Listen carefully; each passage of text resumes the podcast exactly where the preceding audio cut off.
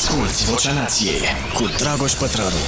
Bun venit la Vocea Nației, România educată, cu vorbe goale, am uh, uh, spus eu. Am lăsat să treacă așadar prima săptămână de școală ca să vorbim despre felul în care au început cursurile anul acesta, uh, ordinul care reglementează începerea școlii pentru uh, acest sezon uh, arată aproape identic cu cel pe care îl avem în anul școlar trecut, chiar dacă între timp am acumulat o mulțime de informații noi despre felul în care se răspândește virusul. Mi se pare incredibilă uh, încremenirea în proiect a acestor oameni care formează Ministerul Educației.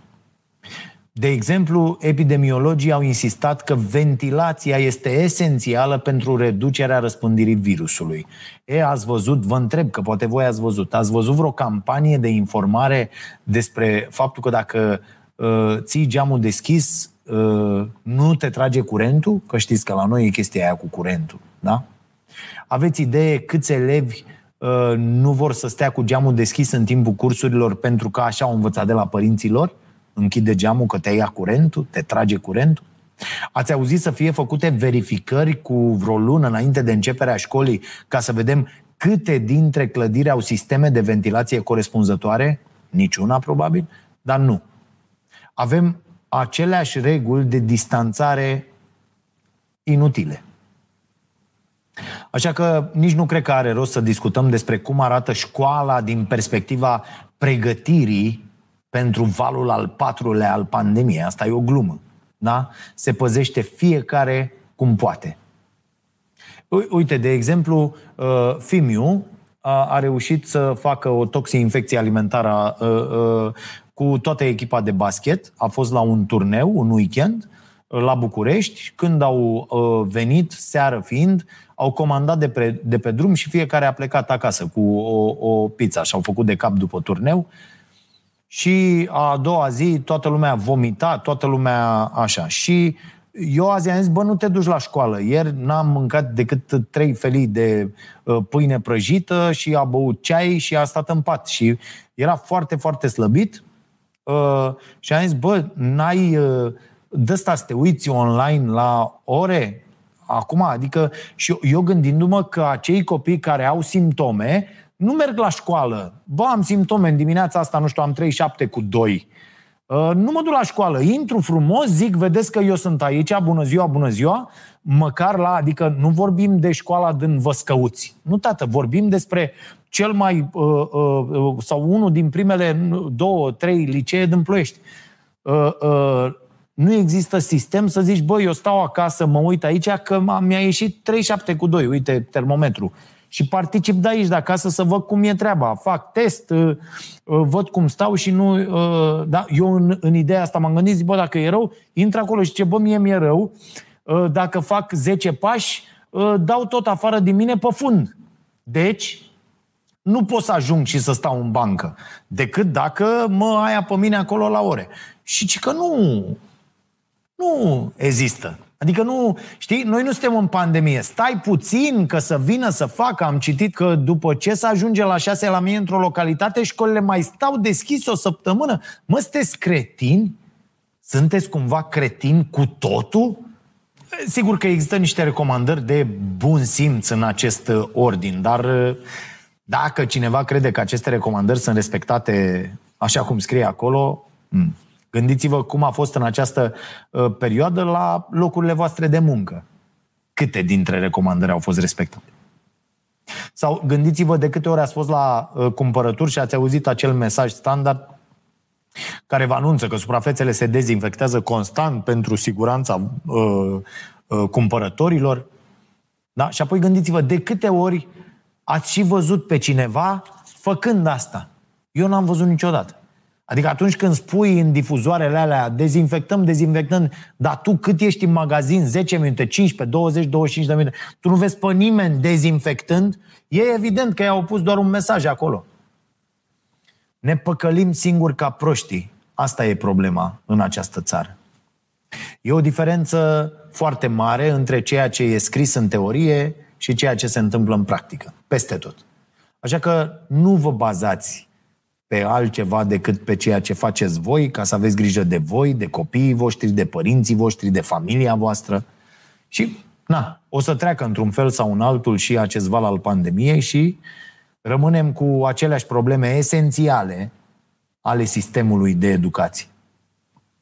Și o să ating câteva probleme uh, care m- pe mulți o să-i uh, supere.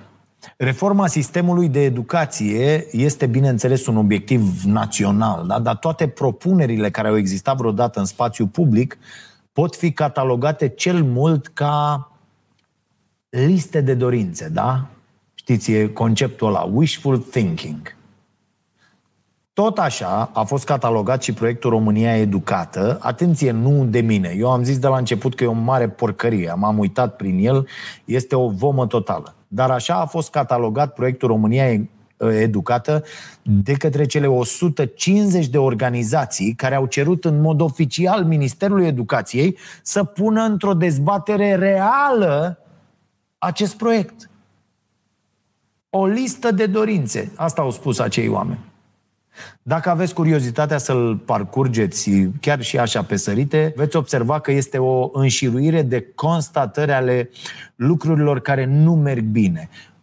Lucruri de care suntem deja de mult timp conștienți cu toții, nu? Știm despre toate astea. Asta așa, ca să fiu eu foarte, foarte elegant. Uh, deloc elegant, mă puteți vedea zilnic de luni până joi la Starea Nației pe Prima TV, vorbind inclusiv despre acest proiect pe care eu l-am catalogat de la început ca fiind o vomă. Iar soluțiile propuse de acest proiect prezidențial sunt foarte vagi. De exemplu, aceste 150 de organizații semnatare ale solicitării de punere în dezbatere reală a proiectului apreciază că sunt câteva situații în care proiectul are o viziune foarte limitată. Cum ar fi faptul că la capitolul digitalizare, atenție, la asigurarea accesului la internet pentru copiii din medii sociale vulnerabile, am încheiat citatul, este vizată în continuare doar implementarea, atenție, unor proiecte pilot, pilot, deși acest proces ar trebui să își propună în mod ferm ca până în 2030 toți elevii din România să aibă acces real, efectiv la internet. Dar oricum 2030, 2030, da? Că așa scrie acolo. Discutăm despre digitalizare de 10 ani, oameni buni. Da? Nu s-a făcut aproape nimic. Mă rog, s-au, s-au furat foarte, foarte mulți bani din tot felul de contracte pentru digitalizare, pentru, știți, celebrele dosare, gen Microsoft și altele. Apropo, pe Microsoft ăsta nu l-a prins nimeni. I-au prins doar pe fraieri ăștia pe aici, i-au băgat în pușcărie, dar pe aia care au dat șpăgile, nu i-a prins nimeni. Da? Suntem foarte, foarte în urmă la acest capitol. De fapt, în comparație cu alții, pare că noi nici n-am plecat de pe loc. Proiecte pilot, mă? Ce sunt proiectele pilot? Sunt, prin definiție, niște încercări de a arăta dacă o idee nouă funcționează. Ba, avem ideea asta, vrem să vedem dacă funcționează. Fă, bă, un proiect pilot. Mă, chiar e nevoie să mai testăm în 2021 dacă internetul e o idee bună? Cam despre asta este proiectul România Educată. Probabil, așa cum am spus și la Starea Nației, cea mai reușită glumă a președintelui Claus Iohannis. Îmi amintesc acum de un alt demers în care guvernul nostru a cheltuit sume exorbitante doar ca să pună pe hârtie cele mai evidente lucruri. Și asta e un exemplu foarte mișto. Prin aprilie anul ăsta a fost publicat un raport făcut de o companie privată de consultanță, da? pentru că deși avem toate informațiile astea în cadrul autorităților noastre, trebuie să externalizăm, mă, sinteza lor către altcineva care să încaseze o căruță de bani pentru asta, pentru că de asta se fac nenorocirile astea. Așadar, un raport care prezintă atenție, atenție că este grăitor pentru uh, uh, faza în care ne aflăm. Da? O fază fără speranță. Atenție! Strate- strategia pentru dezvoltarea economică, socială și de mediu a Văii Jiului. E doar un exemplu pe care vi-l dau. 2021-2030. Fiți atenți. În acel caz, după o lungă expunere a lucrurilor care nu merg bine, mari consultanți concluzionau că e nevoie de atenție. Citez, o schimbare de mentalitate pentru o mai mare deschidere a populației apte de muncă, în special a foștilor mineri.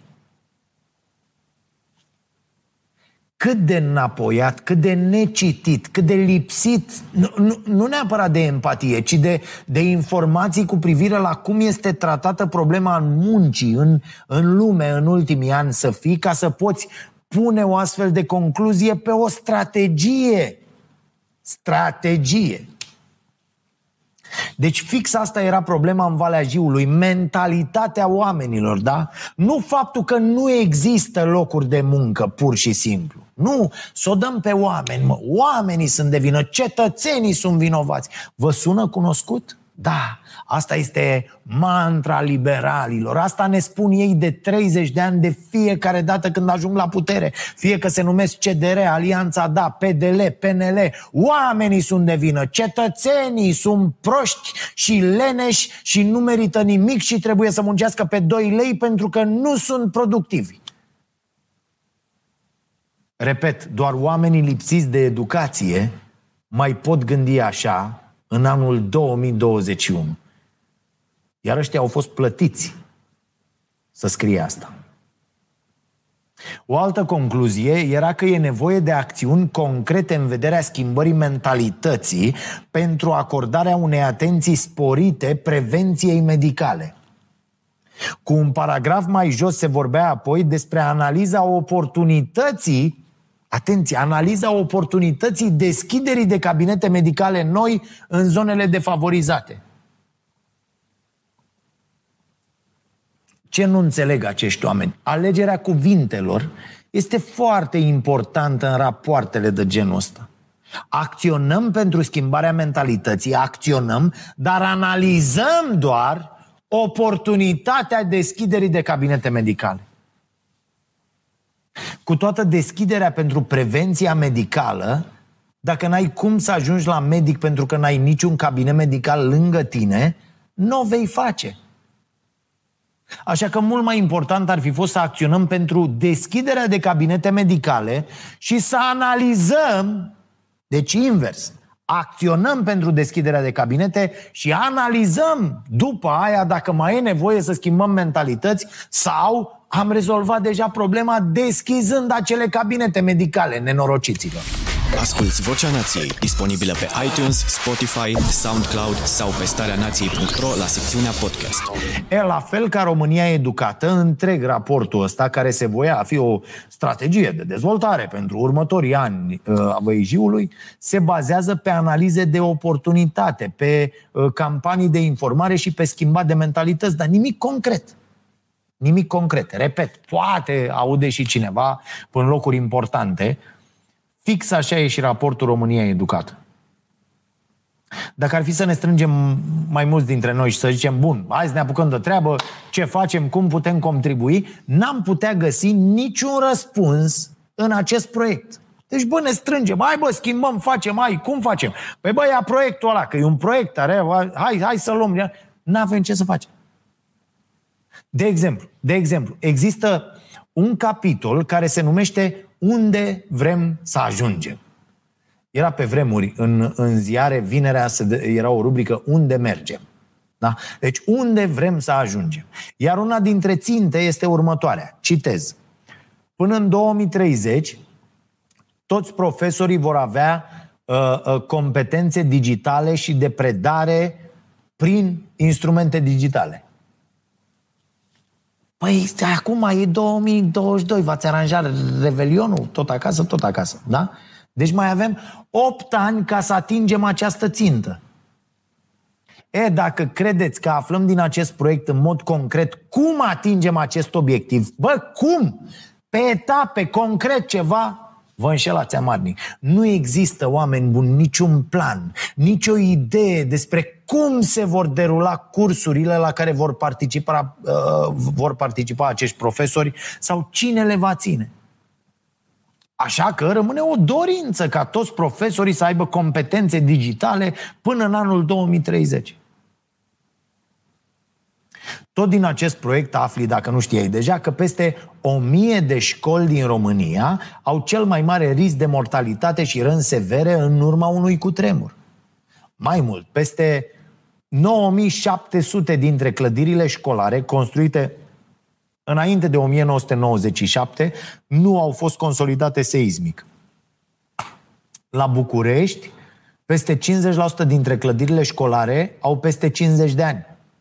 Da? Peste 30 de clădiri sunt considerate cu risc foarte înalt de prăbușire. În vreme ce alte vreo 180 de școli se preconizează că pot înregistra avarii medii sau severe.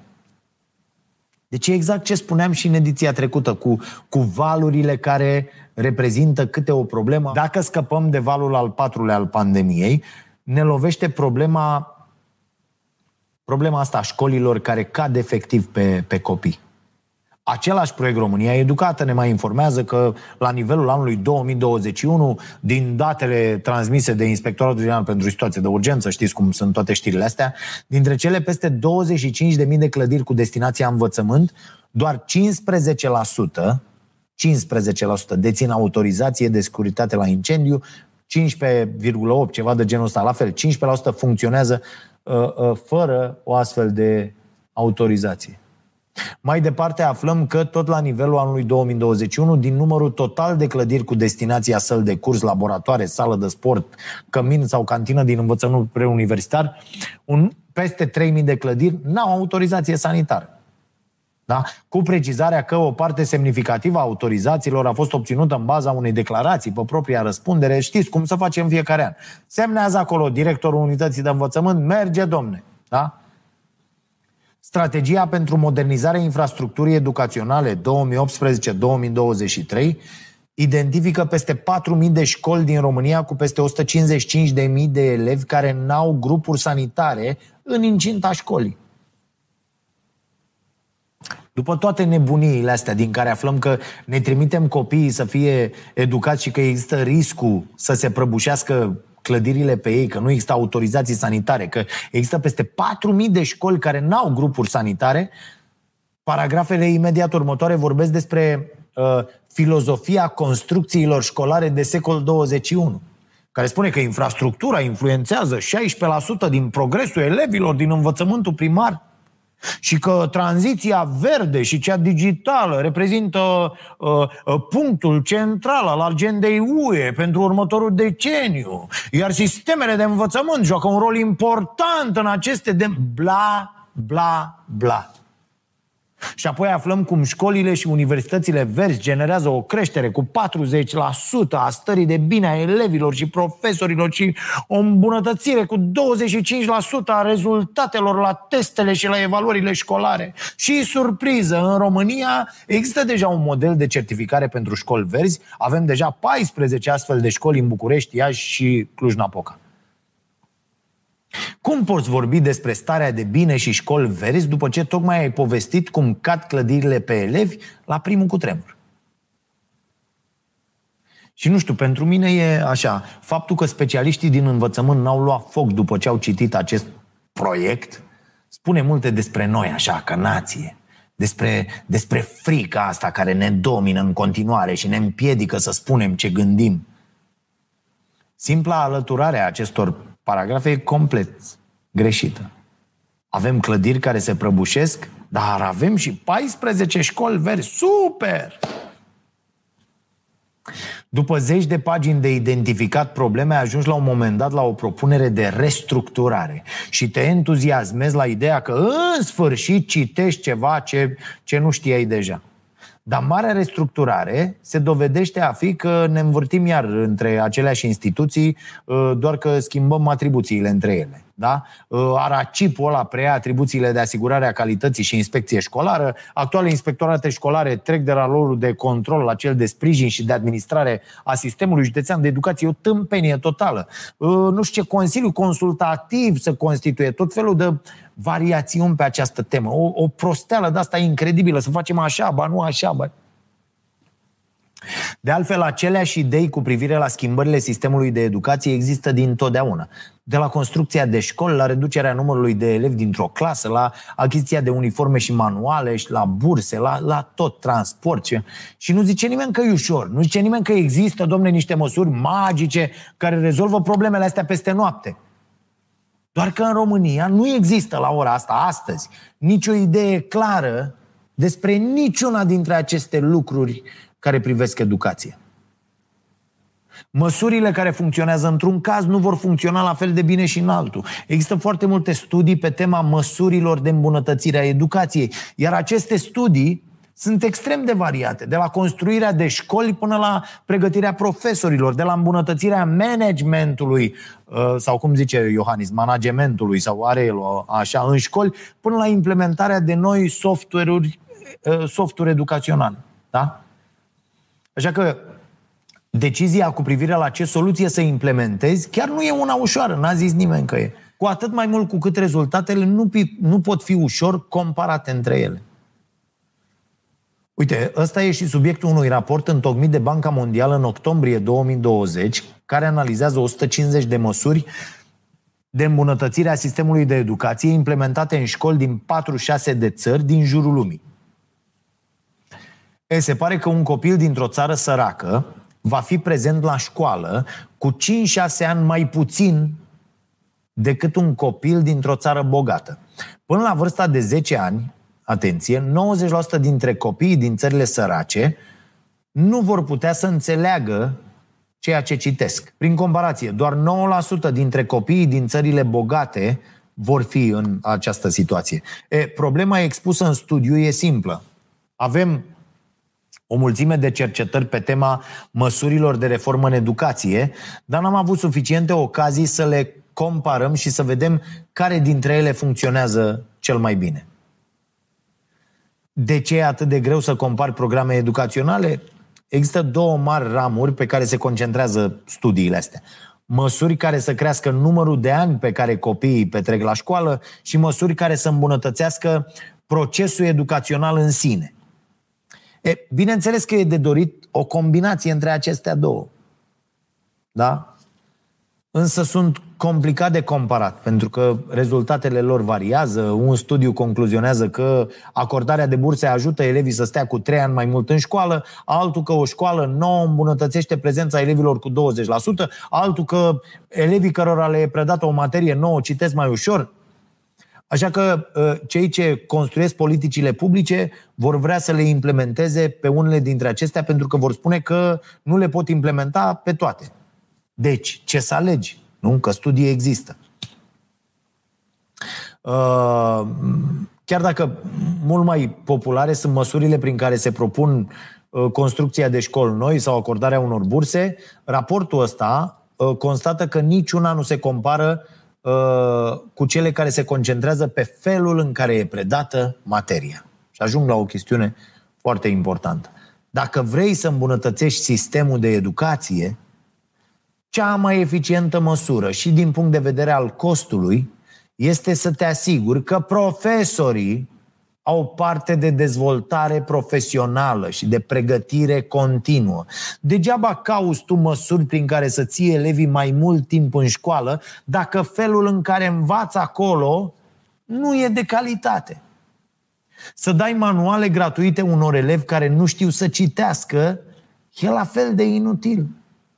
Dar dacă înainte să le dai manualele, te-ai asigurat că au avut parte de profesori care au știut să învețe, să citească, să îndrăgească lectura, lucrurile ar putea sta altfel. Tot din raportul ăsta al Băncii, al Băncii Mondiale rezultă că există un trend care s-a remarcat în fața tuturor măsurilor analizate. Și acesta este investiția în profesori. Da? Pare că asta ar fi cea mai eficientă măsură. Iar asta e o idee la care noi stăm chiar foarte, foarte prost. Sunt alungați toți profesorii foarte buni din învățământ pentru că sunt plătiți mizerabil. Probabil printre singurele idei despre care nu vorbim serios absolut niciodată când vorbim despre reformă în educație. Da? Profesorii din România sunt printre cei mai prost plătiți profesori din Uniunea Europeană. În zeci de pagini de proiecte de reformă a educației, de obicei profesorii sunt menționați cel mai puțin. Inclusiv la nivelul discursului public al Ministerului Educației se, se, se, se observă deseori o, o ignorare completă a profesiei de cadru didactic ca parte componentă a sistemului de educație. Da, știu, e educația în jurul copilului, nu știu ce, la la la, bă, dar trebuie să plecăm de la profesori. Pentru că deocamdată educația în școli se face prin profesori. Și uh, până când îi vom înlocui cu roboți, lucrurile astea se încearcă în niște școli pilot, cu proiecte pilot peste tot prin lume. Ar trebui să avem mult mai multă grijă de ei. Vă recomand aici uh, uh cartea lui Alex Beard, Născuți pentru a învăța. Și aveți acolo exemplu unor școli, Indonezia mi se pare, sau ceva de genul ăsta, unde uh, uh, predarea este făcută de uh, inteligențe artificiale, iar profesorii sunt cei care stau printre elevi și le, le, le explică, îi îndrumă, sunt parteneri de învățare. Foarte, foarte mișto uh, proiectul respectiv, care, mă rog, la ei nu prea mai e proiect, că să, să face. Inclusiv din perspectiva pandemiei, ar trebui să avem mult mai multă grijă de, de profesori. Și a, a, uh, uh, există, există un deficit uriaș de profesori în România. Uh, anul trecut, de exemplu, era nevoie de 29.000 de profesori și de încă vreo 9.000 de posturi pentru personalul didactic auxiliar și nedidactic. Și chiar și așa, noi nu avem grijă nici de profesorii pe care îi avem acum. Și uh, asta voiam să dau ca exemplu. În ordinul nou care reglementează activitatea în școli pe timpul pandemiei, sunt ignorate complet nevoile cadrelor didactice aflate în grupe de risc în cazul îmbolnăvirii cu COVID. Sunt foarte mulți profesori în grupa de risc, da? Sunt păstrate însă prevederile referitoare la elevii aflați în grupe de risc, dar și la persoanele aflate în grupe de risc care locuiesc împreună cu elevii. Adică elevii care au vulnerabilități pot continua învățământul în sistem online. La fel, elevii care locuiesc cu persoane cu vulnerabilități pot continua să facă cursuri de la distanță. Însă aceleași măsuri nu sunt aplicabile și profesorilor. Există profesori care locuiesc împreună cu un părinte pe care îl îngrijesc. Sau cu ambii, de exemplu. Ei de ce n-ar beneficia de aceleași măsuri suplimentare de protecție? Adică de unde vine asta? Pentru că la nivelul autorităților noastre nu există viziune. Și apoi știți cum e, timpul trece, leafa merge, noi ne facem că muncim, ei se fac că ne plătesc. E bine. Între elevii care au peste 12 uh, ani și profesorii lor nu mai există în prezent nicio diferență din perspectiva vaccinării împotriva COVID. Și elevii de 12 ani și profesorii au posibilitatea să se vaccineze, în, uh, mă rog, au avut posibilitatea să se vaccineze înaintea începerii anului școlar. Din perspectiva manifestărilor în cazul infectării cu SARS-CoV-2, între elevi și profesori există însă în continuare o diferență considerabilă. Toate studiile arată că tinerii și în special copiii au un risc mai scăzut de a dezvolta forme severe de COVID-19. Vârsta medie a persoanelor decedate confirmate cu varianta Delta a fost de 66 de ani.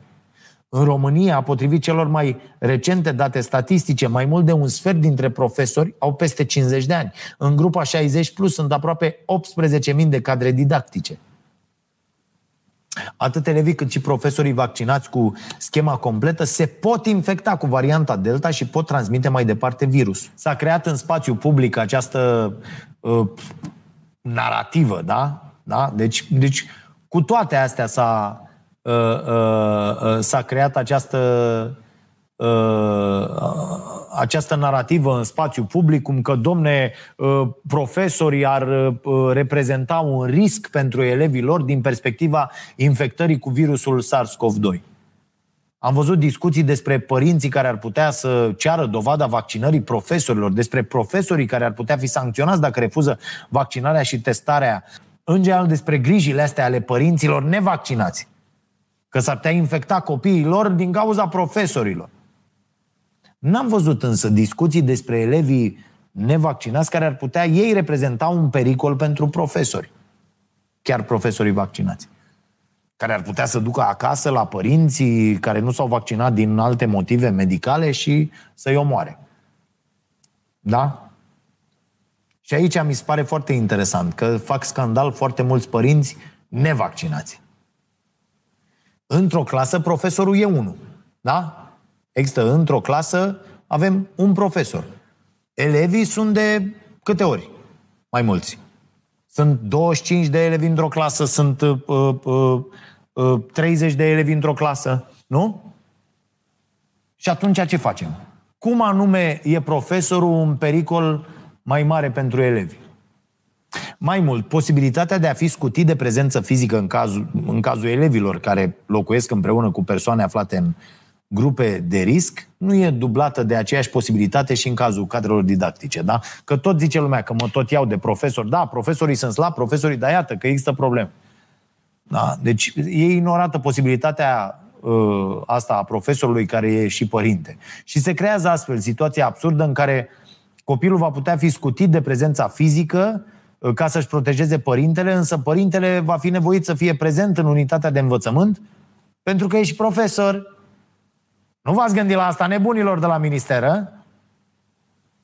Nu știu, pare că din dorința asta de a plasa în centrul sistemului de educație elevii și părinților, aș zice mai ales, s-a creat o, o discriminare complet nejustificată în, în situația asta, pe care am vrut să o, să o scoatem în evidență. De fapt, o colega noastră, Anca, a trimis o sesizare către Ministerul Educației și către cel al Sănătății pe tema asta, și s-a răspuns că sesizarea a fost transmisă spre analiză Institutului de Sănătate Publică. Ta, na, na, na, na. Dacă e de interes pentru cineva, vă ținem la curent cu concluziile. Ok, revin la acel raport al Băncii Mondiale. O altă măsură identificată în raport e aceea de a uh, le preda elevilor în funcție de nivelul de învățare la care ei se află. Ce înseamnă asta? Înseamnă că dacă materia predată unor elevi într-o clasă e fie prea ușoară pentru ei, fie prea grea, ei nu vor învăța. Așa că încurajarea școlilor să grupeze elevii în funcție de competențele pe care ei le au deja e o metodă care s-a dovedit a fi eficientă pentru îmbunătățirea performanței. Ori din nou, ca să poți să-ți dai seama la ce nivel se află elevii și să-i grupezi în funcție de asta, ai nevoie de profesori foarte, foarte buni. Și degeaba ai profesori buni care ar putea ști cum să grupeze elevii în funcție de competențe, dacă ei n-au voie să facă asta. Pentru că toate aceste recomandări adresate profesorilor și școlilor sunt inutile atâta timp cât profesorii nu au vreo autonomie la noi. Toate aceste măsuri trebuie să plece de la Ministerul Educației, așa că uneori toată ura asta îndreptată spre profesori ar fi mai utilă dacă ar fi îndreptată înspre cei care chiar pot decide schimbarea lucrurilor. Și profesorii au aici o parte din vină că nu acționează. În mod normal, ei ar trebui să fie mult mai uniți și să uh, forțeze schimbarea unor lucruri. Dar nu le forțează. Nici ei, nici, nici părinții. Același raport spune că unele dintre cele mai evidente măsuri, precum oferirea de manuale gratuite, burse, eforturile de a reduce numărul de elevi dintr-o clasă, nu dau niciun rezultat din perspectiva îmbunătățirii sistemului de educație. Și te-ai, te-ai fi așteptat să se fi schimbat lucrurile. Da? Uh, la nivelul, nu știu, la nivelul clasei 0, măcar. Și uh, eu am doi copii, să-mi trăiască, mulțumesc la fel și vouă. Andrei are 19 ani, e anul 2 la facultate deja. Robert a început clasa 9 Deci eu am fost la o deschidere de asta de clasa 1, că ai mei n-au făcut asta 0, uh, de, nu, acum 9 ani. Ei bine, vă citesc astăzi din newsletterul celor de la uh, uh, DOR. Experiența uh, reporterului Ana Maria Ciobanu, uh, care și-a dus fetița la clasa 0. Și zice așa. Doamna învățătoare ne-a spus că dimineața primei zile de școală e despre copii, nu e timp de discuții, nu știu ce, la la la, bun. Uh, credeam că o să dureze 30 de minute ședința cu părinții de, de după amiază ca să ne cunoaștem, să știm ce rechizite să luăm și cum să ne pregătim în caz de ore online. Am plecat după trei ore, datoare, pentru că nu mi-a dat prin cap că trebuie să am bani la mine. Și tu, Ana Maria, era prima zi de școală, chiar așa? Adică ești reporter în România. Așa. Ploua cu cash pe agenda în care casiera comitetului de părinți nota sumele.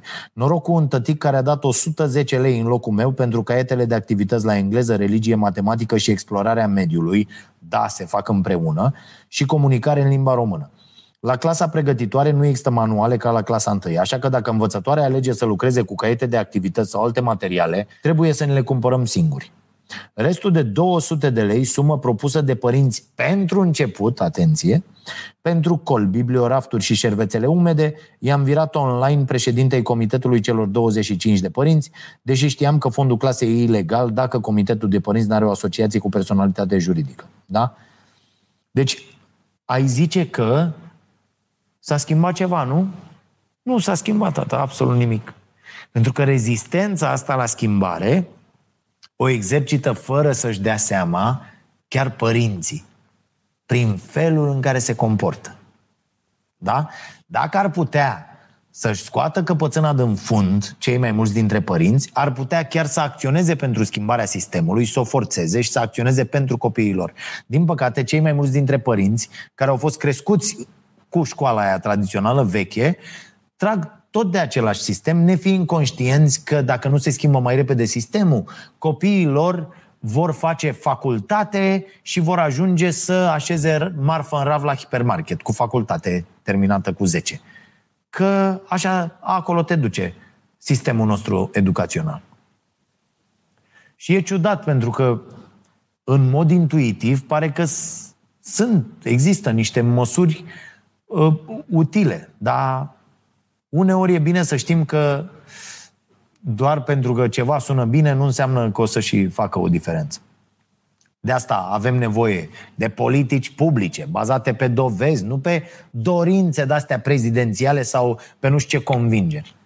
Iar proiectul România Educată, o mai spun o dată, rămâne doar un proiect bazat pe dorințe. Foarte multe măsuri care par promițătoare nu vor da rezultate și ă, asta ar trebui să fie ok. Important e să le analizăm, să le evaluăm constant ca să știm ce funcționează, ce nu funcționează, să știm unde să ne concentrăm eforturile mai departe.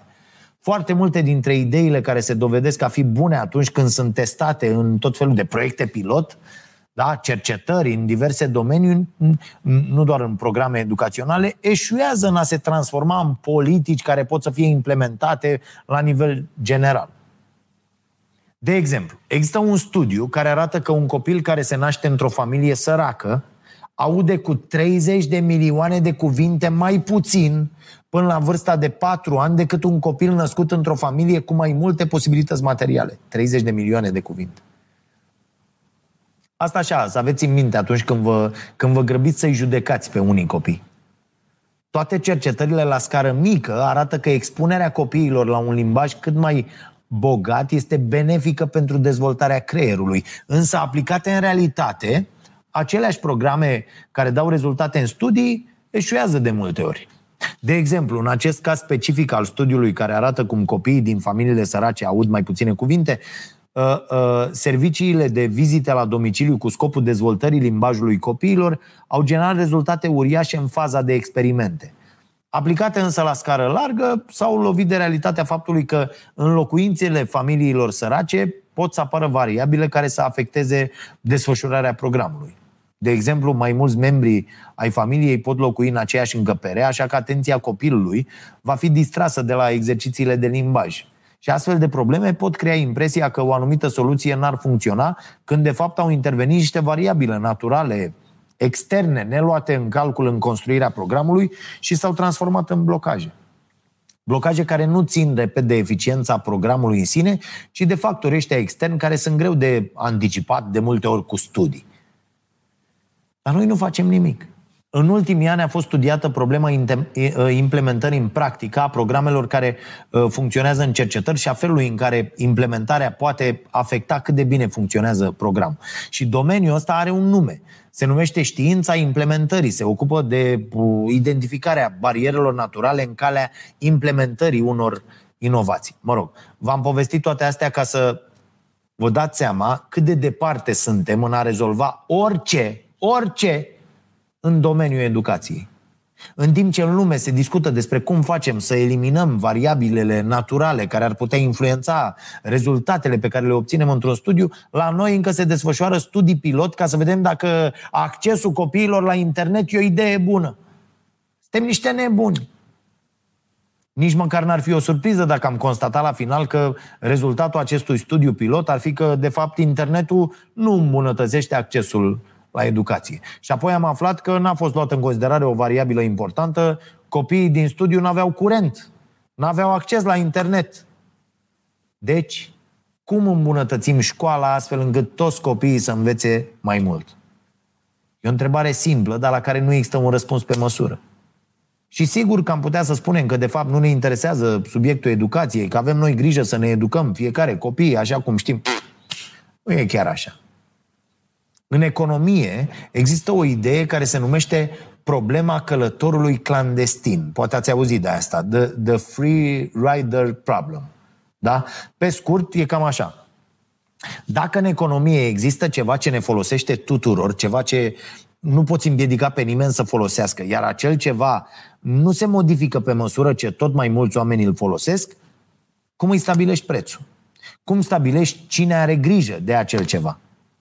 Un exemplu concret, drumurile publice. Cu toții le putem folosi, ne sunt folositoare tuturor, ele există, nu chiar peste tot, dar există. Nimeni nu poate fi împiedicat să le folosească și ele nu se consumă pe măsură ce le folosim. Se deteriorează, normal, trebuie reparate, dar ne ajung tuturor. Nu rămânem fără ele dacă tot mai mulți dintre noi le folosim. Și unii dintre noi le folosim mai mult, alții le folosim mai puțin, așa că economiștii s-au preocupat de-a lungul timpului cu identificarea acelei metode prin care să plătească fiecare parte a lui din folosința acestor bunuri. Și un mod prin care facem asta sunt taxele, nu? De-aia tot, trei taxați mai mult bogații și mult mai puțin săracii. La noi în România e invers, pentru că avem o guvernare senzațională. Un alt exemplu, sistemul de educație. Da? Fiecare dintre noi are de câștigat dacă în jurul nostru există mai mulți oameni educați. Pentru că lipsa de educație ce înseamnă?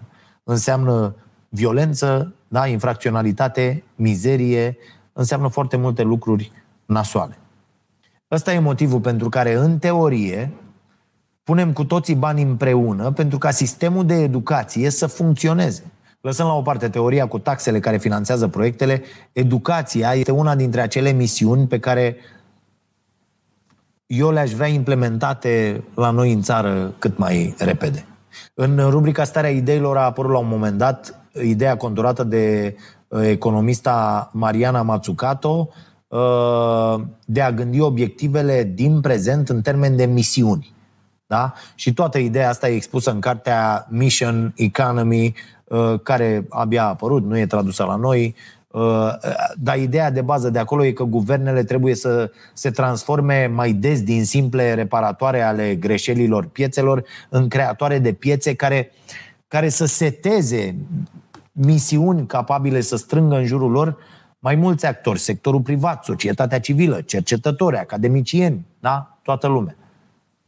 Iar exemplul folosit pentru a demonstra capacitatea guvernelor de a atinge obiective clar definite e misiunea primului om pe lună, da? misiunea Apollo. Obiectivul programului Apollo a fost unul clar. Bă, primii pași ai unui om pe lună și întoarcerea înapoi pe pământ în siguranță. Calendarul îndeplinirii obiectivului a fost de asemenea foarte clar. Primii pași pe lună înainte de finalul deceniului 1960-1969, da? În 8 ani de la declararea obiectivului, el a fost atins. Sigur că sistemul de învățământ e mai complex decât o misiune bazată doar pe tehnologie, până la urmă. Da, aplicarea acestui cadru de misiune cu termene și obiective extrem de bine definite ar putea să fie un început, ceea ce noi nu facem. Noi nu începem. Și cred că de, de, de ceva de genul ăsta avem nevoie în cazul sistemului de educație din România. De o misiune, fraților nu de o listă de dorințe. De exemplu, ne setăm ca obiectiv ca până în 2026 toți elevii să aibă internet. Primul pas e că până în 2022 să ai evidența copiilor care locuiesc în case fără curent, să bifează acolo. Până în 2024 uh, le asigur racordarea la rețeaua electrică, le construiești locuințe sociale dacă stau în locuințe improvizate, faci tot ce e nevoie ca să atingi scopul, da? Iar misiunea trebuie să rămână un cont un contract valabil între guvern și societate, indiferent de cine e la guvernare sau ce partide mai apar. Când doar setăm obiective finale, fără să stabilim concret pașii prin care ajungem acolo și asta e folositor și în viața voastră de zi cu zi și niște termene clare în care atingem fiecare pas, nu se poate întâmpla oameni buni nimic. Nimic nu se întâmplă pur și simplu dacă nu acționăm astfel încât lucrurile să se întâmple. Recomandări. Dacă vreți să răsfoiți proiectul România Educată, vă lasă Caterina Lincu, succes, să vă fie bine. Uh, vă lăsăm și linkul către strategia sufletului cu Valea Jiului. Mi s-a părut foarte interesant subiectul, ca să vedeți cum arată în general aceste proiecte care doar constată probleme și exprimă dorințe și uh, Tabarles Congresul la o grămadă bani. Și linkul către raportul Băncii Mondiale, alte cărți despre educație recomandate de mine de-a lungul timpului, Născuți pentru a învăța, Alex Bird, la, la Publica. Toate cărțile lui uh, Sir Ken Robinson, Școli Creative, găsește-ți elementul, uh, bă, bă, bă, bă, bă, sunt multe, sunt vreo 5 traduse la noi, vi le-am recomandat pe rând pe toate, cred că le găsiți pe contul meu de Goodreads. Cărțile lui Bregman, Utopie pentru realiști, Humankind, cărțile lui Jason Hickel, Diviziunea, Les less is more. De asemenea, multe idei despre educație acolo. Chiar dacă nu sunt despre educație, sunt mai degrabă despre economie, societate și așa mai departe. Revin constant la cartea Școli Creative a lui uh, Ken Robinson. Mai am un pic de timp, un pic. Am vorbit, am vorbit despre ea, dar o să reiau puțin și acum. Uh, uh, Robinson spune că toți copiii, mai ales ăștia care nu aveți de gând să citiți cartea, toți copiii vor să învețe lucruri. E în natura lor a fost și în natura noastră când uh, eram copii. Și sigur știți asta dacă aveți copii. Fie ai voștri, ai cuiva din familie studiații, copiii vor să vadă cum spălați vase, cum faceți de mâncare, întreabă mereu de ce. De ce credeți că întreabă mereu de ce? Da? Sunt mult mai interesați uneori de lucrurile utile din jurul lor decât de jucării. Așa că profesorii asta ar trebui să facă, să cultive această curiozitate de la, de la creșă, de la grădiniță. Robinson, Dumnezeu să-l ierte că a murit și el anul trecut sau nu știu dacă avem un an, da? el aseamănă profesorii cu niște grădinari care, care nu pot forța creșterea copiilor, dar le pot îngriji înclinația naturală înspre creștere. De exemplu, dacă cineva are o înclinație către baseball, va aprecia fizica, dacă va putea să calculeze la ora de fizică cel mai bun mod de a lovi mingea și așa mai departe. Multe dintre lucrurile pe care copiii le urăsc la școală derivă din faptul că școala n-a fost făcută ca să fie un mediu creativ. Însă există o alternativă la asta, școlile creative. Și asta înseamnă să eviți orarele stricte, regulile și temele și, și să încerci metode noi prin care să creezi mediul de învățare ideal pentru fiecare elev în parte. Educația formală e, e, e construită pentru nevoile unei industrii. Să nu uităm că școlile au apărut pentru că era nevoie de oameni pregătiți să, să lucreze în fabrici, care să fie standardizați, care să aibă cel puțin o educație de bază. Punct. E la fel e și acum. Doar că scopul școlii este să producă forță de muncă pentru companiile din prezent. Doar că aceste companii cer cu totul alte lucruri în prezent. Deși noi n-am schimbat sistemul educațional. Robinson spune că educația standardizată e foarte problematică. Și dă următorul exemplu. Dacă dai unor uh, prieteni un device nou, un, pe care nu l-au mai văzut niciodată, vei vedea că fiecare îl va aborda într-un mod diferit. Unul va citi manualul de instrucțiuni, ceea ce nu facem mulți dintre noi aproape niciodată. Altul va căuta pe net cum să-l folosească. Alții vor deschide pur și simplu, se vor baza pe intuiție și, vor, și pe experiența anterioară și vor testa să vadă cum funcționează. Ia mă să vedem ce face asta. Ideea e că oricât ar încerca școala noastră, oamenii nu mai pot fi standardizați, pentru că lumea nu mai este standardizată. Da? Niciunul dintre noi nu învață la fel cu altul. E absurd să crezi că toți elevii vor învăța stând în bănci și ascult, ascultând un emițător.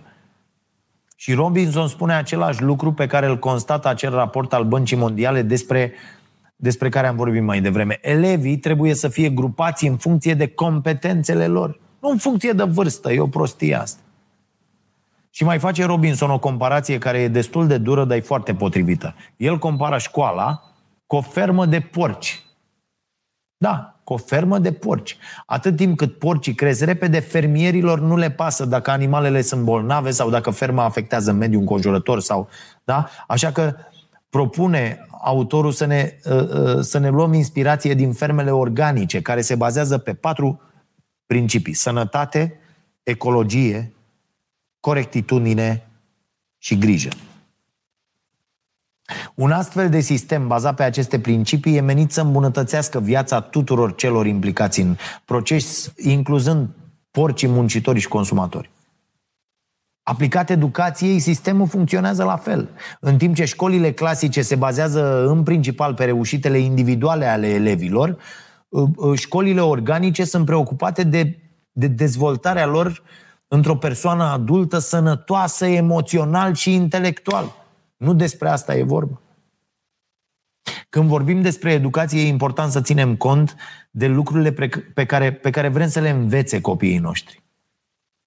Și asta înseamnă de obicei o listă lungă de materii. Dar viitorul e, e mai mult decât incert. Nu putem ști dacă subiectele pe care elevii le învață azi vor mai fi utile peste câțiva ani. Ba, cel mai probabil nu vor fi utile. Și mai auzi pe unii părinți, du-te ba acolo la mate fizică, da? La mate fizică eu am făcut mate fizică, du acolo. Sau du-te acolo că eu am făcut uh, nu știu ce. Așa că o strategie mai bună ar fi să, uh, să învățăm pe elevi competențe care îi pot ajuta atunci când se vor întâlni cu diferite contexte economice și sociale. Sunt descrise în carte 8 astfel de competențe cunoscute uh, uh, ca, nu știu, cele 8 ce, că sunt toate cu C. Da? Curiozitate, uh, sunt toate în engleză. Uh, curiozitate, creativitate, uh, simț critic, comunicare, abilitatea de a uh, comunica, comunica, colaborare, da? această abilitate care e foarte importantă, compasiune, da? calmitate și spirit civic. Și încă o idee bună de final, lăsați pe elevi să învețe unii de la alții. Data viitoare când încercați să mai învățați ceva pe cineva, încercați să delegați sarcina cuiva care abia a învățat acel lucru. Veți vedea că va fi mult mai simplu.